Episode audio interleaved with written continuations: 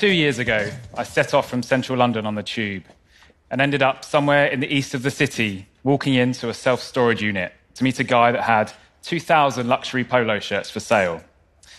And as I made my way down the corridor, a broken, blinking light made it just like the cliche scene from a gangster movie. Our man was early, and he was waiting for me in front of a unit secured with four padlocks down the side. On our opening exchange, it was like a verbal sparring match where he threw the first punches. Who was I? Did I have a business card? And where was I going to sell? And then he just started opening up. And it was my turn. Where were the polo shirts coming from? What paperwork did he have? And when was his next shipment going to arrive? I was treading the fine line between asking enough questions to get what I needed and not enough for him to become suspicious. Because what he didn't know is that I'm a counterfeit investigator.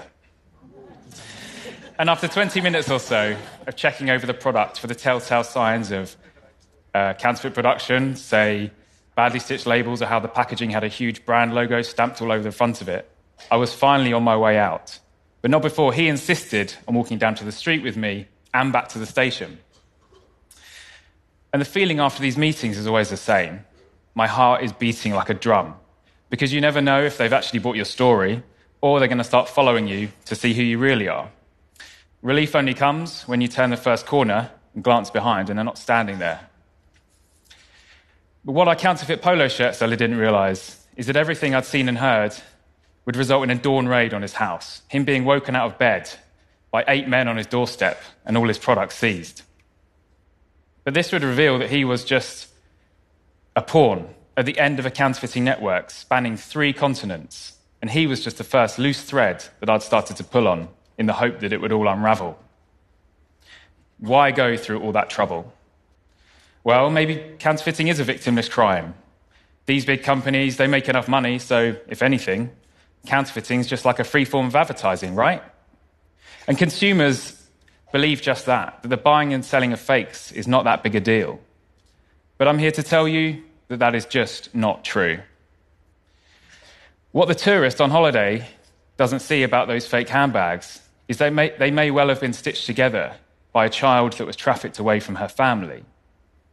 And what the car repair shop owner doesn't realize about those fake brake pads is they may well be lining the pockets of an organized crime gang involved in drugs and prostitution.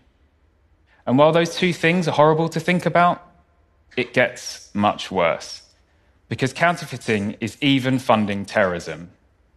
Let that sink in for a moment.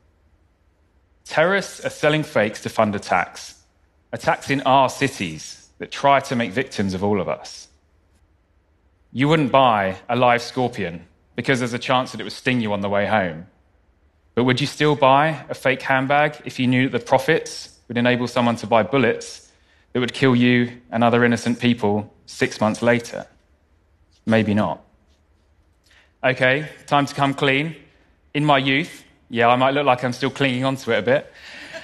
I bought fake watches while on holiday in the Canary Islands. But why do I tell you this? Well, we've all done it. Or we know someone that's done it.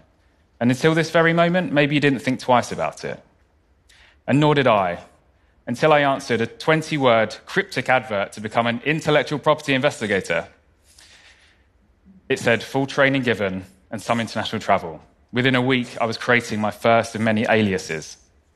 And in the 10 years since, I've investigated fake car parts, alloy wheels, fake pet grooming tools, fake bicycle parts, and of course, the counterfeiter's favorite fake luxury leather goods, clothing, and shoes. And what I've learned in the 10 years of investigating fakes is that once you start to scratch the surface, you find that they are rotten to the core, as are the people and organizations that are making money from them. Because they are profiting on a massive, massive scale. You can only make around 100 to 200% selling drugs on the street. You can make 2,000% selling fakes online with little of the same risks or penalties. And this quick, easy money then goes on to fund the more serious types of crime. And it pays the way to making these organizations, these criminal organizations, look more legitimate. So let me bring you in on a live case. Earlier this year, a series of raids took place in one of my longest running investigations. Five warehouses were raided in Turkey. and over 2 million finished counterfeit clothing products were seized. And it took 16 trucks to take that all away. But this gang had been clever. They'd gone to the lengths of creating their own fashion brands, complete with registered trademarks, and even having photo shoots on yachts in Italy. And they would use these completely unheard of and unsuspicious brand names as a way of shipping container loads of fakes to shell companies that they'd set up across Europe. And documents found during those raids found that they'd been falsifying shipping documents. So that customs officials would literally have no idea who had sent the products in the first place. When police got access to just one bank account, they found nearly 3 million euros had been laundered out of Spain in less than two years. And just two days after those raids, that gang were trying to bribe a law firm to get their stock back. Even now, we have no idea where all that money went, to who it went to, but you can bet it's never going to benefit the likes of you or me. But these aren't just low level street thugs. They're business professionals and they fly first class. They trick legitimate businesses with convincing fake invoices and paperwork, so everything just seems real. And then they set up eBay and Amazon accounts just to compete with the people they've already sold fakes to. But this isn't just happening online. For a few years, I also used to attend um, automotive trade shows, taking place in huge exhibition spaces. But away from the Ferraris and the Bentleys and the flashing lights, there'd be companies selling fakes. Companies with a brochure on the counter and another one underneath if you ask them the right questions. And they would sell me fake car parts, faulty fake car parts that have been estimated to cause over 36,000 fatalities, deaths on our roads each year. Counterfeiting is set to become a $2.3 trillion underground economy. And the damage that can be done with that kind of money, it's really frightening. Because fakes fund terror, fake trainers on the streets of Paris, fake cigarettes in West Africa, and pirate music CDs in the USA have all gone on to fund trips to training camps, bought weapons and ammunition, or the ingredients for explosives. In June 2014, the French security services stopped monitoring the communications of Saeed and Sharif Kouachi, the two brothers had been on a watch list, a terror watch list, for three years. But that summer, they're only picking up that Sharif was buying fake trainers from China. So it signaled a shift away from extremism into what was considered a low level petty crime.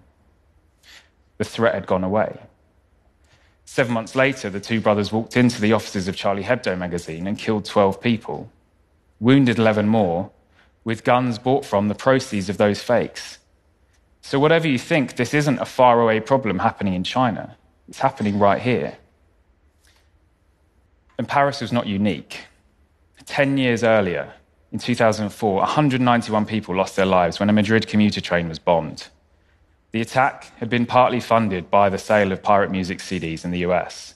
Two years prior to that, an Al Qaeda training manual recommended explicitly selling fakes is a good way of supporting terror cells. But despite this, despite the evidence connecting terrorism and counterfeiting, we do go on buying them, increasing the demand to the point where there's even a store in Turkey called I Love Genuine Fakes. and you have tourists posing with photographs on TripAdvisor and giving it five star reviews. But would those same tourists have gone into a store called I Love Genuine Fake Viagra Pills? Or I Genuinely Love Funding Terrorism? I doubt it. Many of us think that we're completely helpless against organized crime and terrorism, that we can do nothing about the next attack. But I believe you can. You can by becoming investigators too. The way we cripple these networks is to cut their funding, and that means cutting the demand and changing this idea that it's a victimless crime. Let's all identify counterfeiters and don't give them our money. So, here's a few tips from one investigator to another to get you started.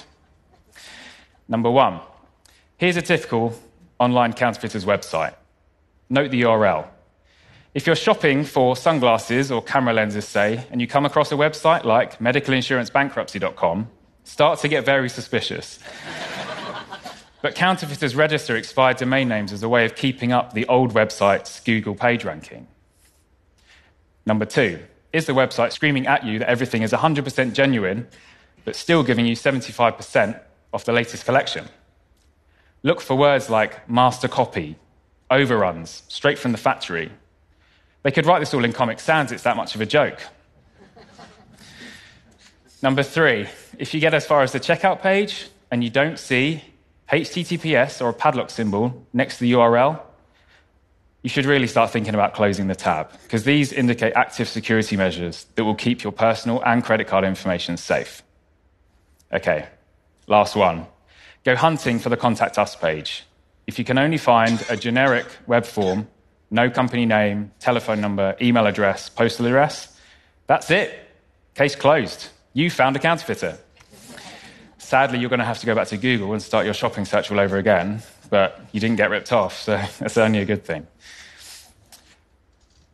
As the world's most famous fictional detective would say, Watson, the game is afoot. Only this time, my investigator friends, the game is painfully real. So the next time you're shopping online, or perhaps wherever it is, look closer, question that little bit deeper, and ask yourself before you hand over the cash or click buy, am I sure this is real? Tell your friend that used to buy counterfeit watches that he may just have brought the next attack one day closer. And if you see an Instagram advert for fakes, don't keep scrolling past report it to the platform as a scam. Let's shine a light on the dark forces of counterfeiting that are hiding in plain sight. So please spread the word and don't stop investigating. Thank you.